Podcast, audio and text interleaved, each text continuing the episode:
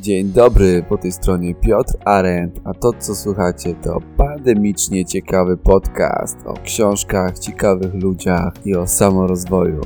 Kolejny odcinek, już jedenasty, chociaż nie było go w zeszłym tygodniu. Niestety miałem małą obsługę, bo dużo zadań na głowie. Mogę się pochwalić, że zdałem egzamin na doradcę ubezpieczeniowego, także możecie sobie spodziewać, że i w tym podcaście mogą pojawić się w końcu odcinki o czymś więcej niż tylko o sztuce wojny, ale wiem, że pewnie jest wielu, którzy czeka na kolejny rozdział. No jakby nie patrzeć, jest 270 już wyświetleń i odsłuchań właściwie moich podcastów, więc cieszę się, że odtwarzania wciąż rosną. Także zapraszam do 11 odcinka pandemicznie ciekawego podcastu, a w nim Sztuka Wojny, rozdział 10. Ukształtowanie terenu. Su Tzu rzekł, najważniejsze typy ukształtowania terenu to tereny dostępne, tarasowe, impasowe, zwarte, spadziste i rozległe. Jeżeli my możemy iść naprzód, wróg może podążać przed siebie, to taki teren określamy dostępnym. W przypadku kształtowania dostępnego najpierw zajmijcie wzniesienia i strony yang, czyli słoneczne. Usprawnijcie też szlaki przewozu zapasów. Jeżeli weźmiemy udział w bitwie, wtedy teren będzie działał na naszą korzyść. Jeżeli możemy iść naprzód, ale wrócić byłoby trudno, to taki teren określamy tarasowym. W przypadku kształtowania tarasowego, jeśli wrogowie nie są przygotowani, idźcie i pokonajcie ich. A jeżeli wróg jest przygotowany i zaatakujemy, a nie wygramy, wtedy trudno będzie wracać. I to działa na naszą niekorzyść. Jeżeli podążanie naprzód jest niekorzystne dla nas i natarcie jest niekorzystne dla wroga, to taki teren określamy impasowym. W ukształtowaniu impasowym, nawet gdy nieprzyjaciel próbuje nas sprowokować, nie nacieramy. Wycofajcie nasze siły i odejdźcie teren działałby na naszą korzyść, gdybyśmy uderzali, a do ataku ruszałby połowa sił przeciwnika. Co do ukształtowania zwartego, to jeśli zajmujemy je pierwsi, musimy rozmieścić szyki. Co do ukształtowania zwartego, to jeśli zajmujemy je pierwsi, musimy rozmieścić szyki na całym terenie i czekać na wroga. Jeżeli nieprzyjaciel zajął teren pierwszy i wszędzie rozlokował szyki, nie idźcie na niego. Jeżeli wrogowie nie obstawili całego terenu, natrzyjcie na nich. Co do ukształtowania spadzistego, to jeśli je zajmiemy, musimy utrzymywać wzniesienia i strony yang i czekać na nieprzyjaciela. Jeżeli nieprzyjaciel zajmie teren pierwszy, Wycofajcie nasze siły i odejdźcie, nie atakujcie. Co do ukształtowania rozległego, to jeśli siły strategiczne mamy wyrównane, trudno będzie sprowokować wroga do walki. Podejmowanie walki nie będzie tu korzystne. Oto sześć terenów zwanych terenami Tao. Każdy generał biorący odpowiedzialność za dowodzenie bezwzględnie musi się z nimi zapoznać. Ukształtowanie terenu służy armii pomocą. Analiza pozycji nieprzyjaciela, przyjęcie kontroli nad zwycięstwem, ocena wąwozów i przełęczy oraz dalszej i bliższej okolicy to Tao wyższego generała. Kto je pozna i zastosuje w walce, to z pewnością odniesie zwycięstwo. Kto nie pozna ich, albo poznawszy nie zastosuje w walce, na pewno zostanie pokonanym. Istnieje sześć typów armii skazanych na niepowodzenie. Topniejąca, niezdyscyplinowana, tonąca, krucha, chaotyczna i rozgramiana. Tych sześć cech to nie klęski sprowadzone przez niebo ziemię, ale przez generała. Jeśli strategiczne siły są wyrównane, a jeden atakuje dziesięciu, to taką armię określamy mianem topniejącej. Jeżeli żołnierze są silni, a oficerowie słabi, to określamy ją mianem niezdyscyplinowanej. Jeżeli oficerowie są silni, a żołnierze słabi, to określamy ją mianem tonącej. Jeżeli wyżsi oficerowie są gniewni, jeżeli wyżsi oficerowie są gniewni i niesubordynowani, stają się dla siebie nawzajem wrogami, bo nie umieją powściągnąć gniewu, a generał nie zna jeszcze ich zdolności, to określamy taką armię jako kruchą. Jeżeli generał jest słaby i brak mu surowości dowodzi i rozkazuje mało efektywnie oficerom i żołnierzom, brakuje stałych obowiązków i krzywo ustawiają szyki, to określamy ją mianem chaotycznym. Jeżeli generał nie umie przejrzeć wroga, wystawia dużą liczbę żołnierzy przeciwko małej, atakuje silnego słabymi siłami, a armii brakuje stosownej, dobranej straży przedniej, to określamy ją mianem rozgramianej. Oto sześć cech, które tworzą Tao klęski. Każdy generał, biorący odpowiedzialność za dowodzenie bezwzględnie musi się z nimi zapoznać. Gdy generał uważa swoich żołnierzy za małe dzieci, będą z nim zapuszczać się w najgłębsze przełęcze. Gdy uważa swoich żołnierzy za ukochane dzieci, oddadzą za niego życie. Jeżeli są dobrze traktowani, a nie można ich skłonić do działania, jeżeli są kochani, a nie można nimi komenderować, albo gdy zapanuje chaos i nie da się ich poskromić, można ich porównać do dzieci krnąbrnych i nie ma z nich pożytku. Gdy Tao wojny wskazuje pewne zwycięstwo, to chociaż władca zalecił unikać walki, a wy mimo to musicie wziąć udział w bitwie, możecie to zrobić. Jeżeli Tao wojny wskazuje, że nie będziecie zwycięzcami, chociaż władca zalecił wam udział w bitwie, dozwolone jest odstąpienie od walki. Generał, który nie rusza w bój tylko dla sławy, ani nie powstrzymuje się od odwrotu tylko po to, by uniknąć ściągnięcia na siebie niezatartej hańby, lecz dba o ludzi i o przewagę swego władcy, stanowi prawdziwy skarb dla państwa. Gdybym wiedział, że nasi żołnierze mogą zaatakować, a nie wiedziałbym, że przeciwnik nie może być zaatakowany, to byłbym zaledwie w pół drogi do zwycięstwa. Gdybym wiedział, że przeciwnik może zostać zaatakowany, lecz nie zdawałbym sobie sprawy z tego, że nasi żołnierze nie mogą atakować, to byłbym zaledwie w pół drogi do zwycięstwa.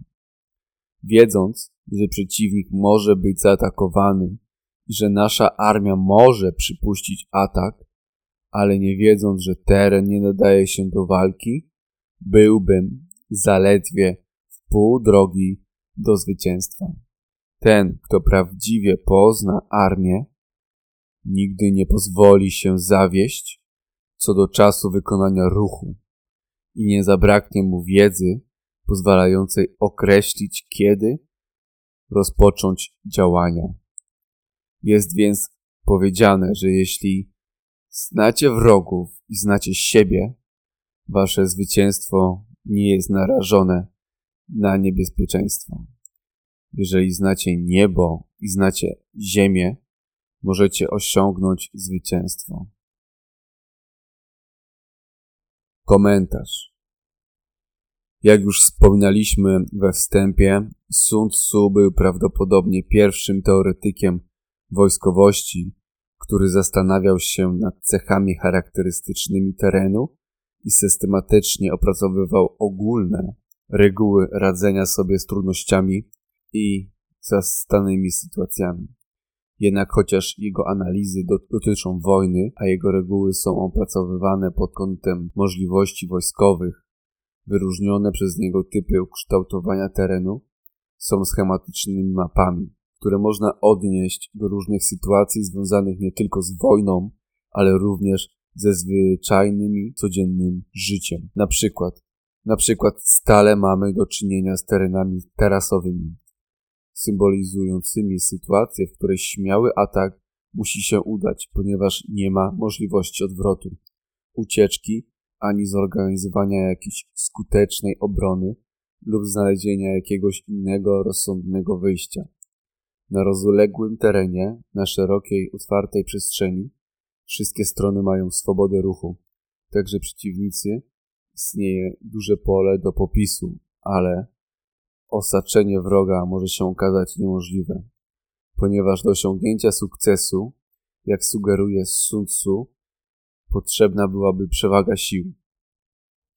Oczywiście w otwartej, nieograniczonej przestrzeni z powodzeniem można podejmować nowe działania marketingowe, rozkręcać biznes, a nawet zajmować się własnym rozwojem osobowości.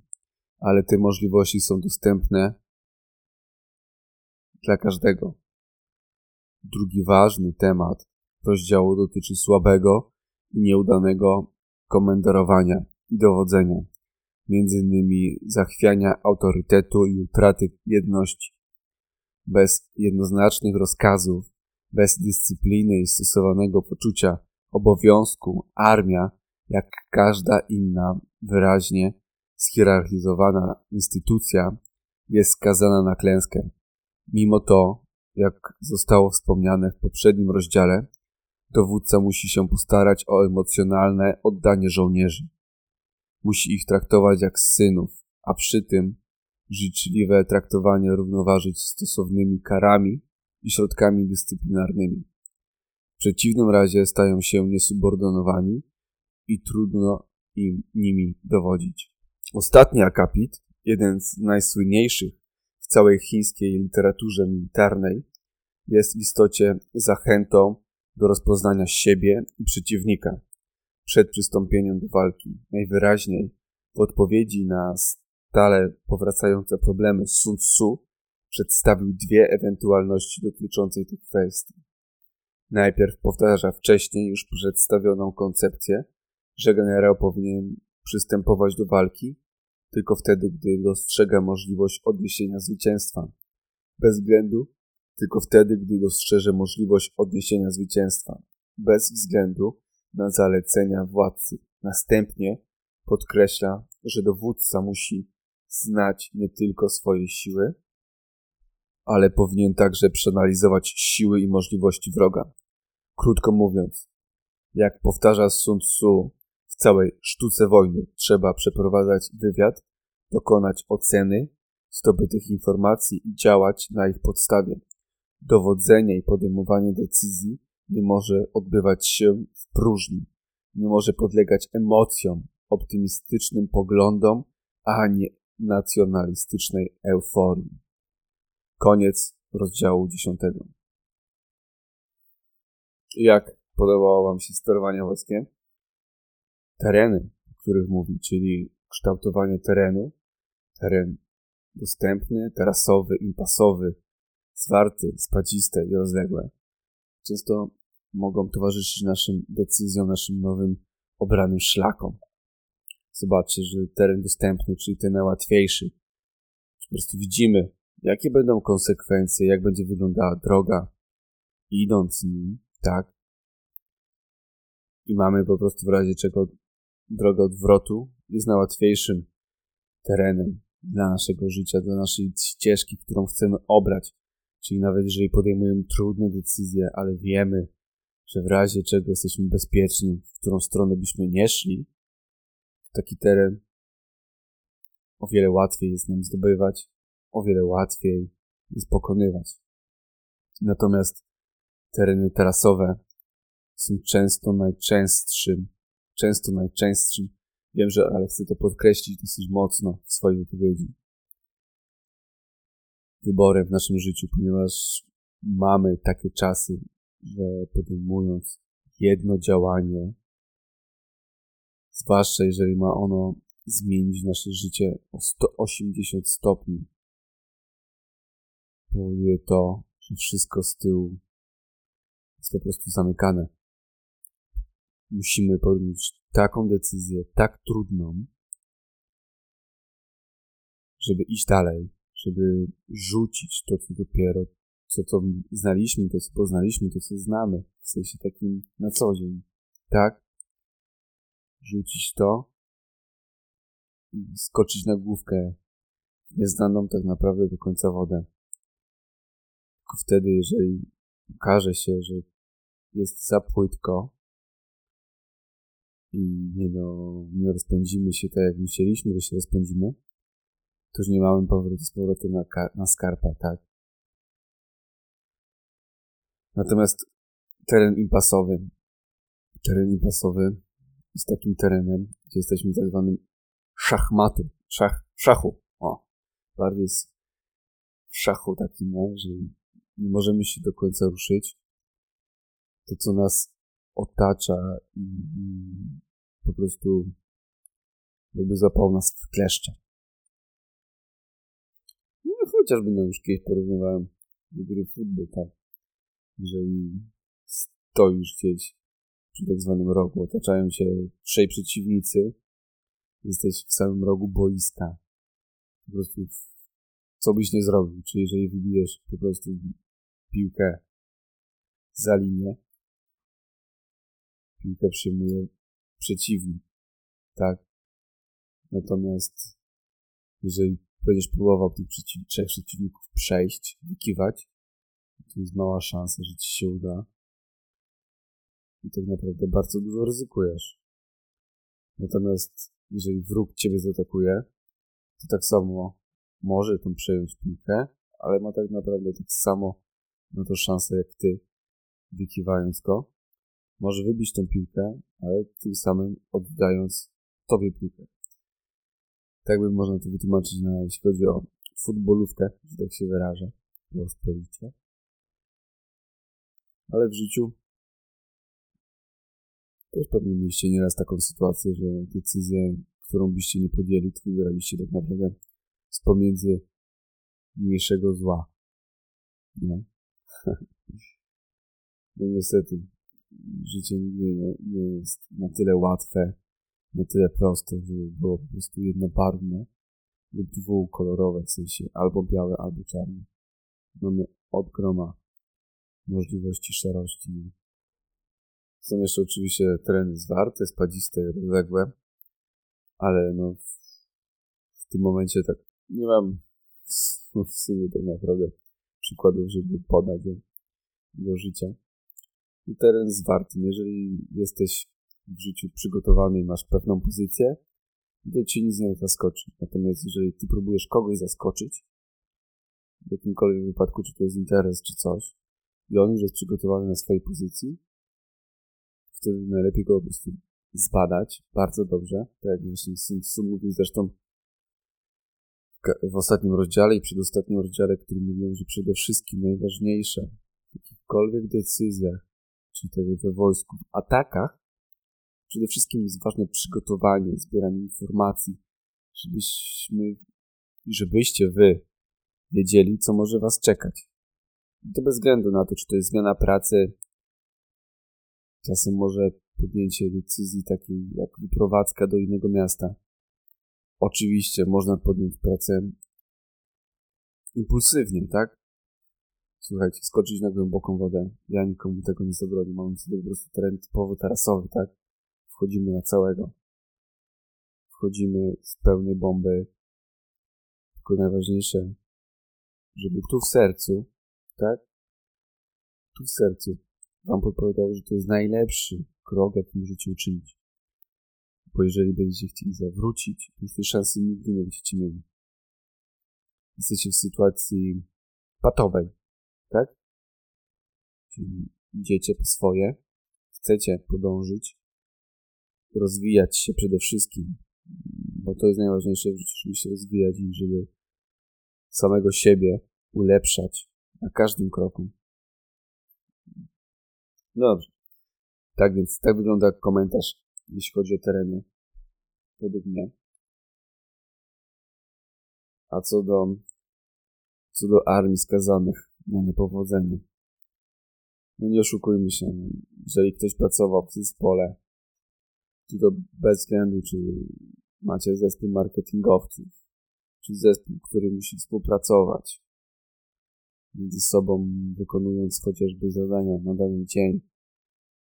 Ja mogę powiedzieć, że no, pracując na produkcji, tak jak ja pracuję, mamy po prostu zlecenia, które musimy wykonać na dany dzień.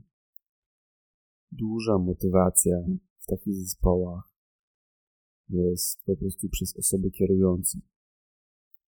Często gęsto osoby, które wykonują tę najcięższą pracę, którą tak naprawdę robią fizycznie, są po prostu traktowani o wiele gorzej. Ja wiem, że hierarchia wartości, ważności kierowania jest bardzo ważna w takich instytucjach jak zakłady pracy. No ale jeżeli osoba, która przekazuje ci jakiekolwiek informacje, zlecenie, tak naprawdę czujesz, że nie szanuje ciebie, a tym bardziej sama się gubi w natłoku informacji, które ma, no to nie zbudzi, nie zbudzi z tobą odpowiedniej więzi.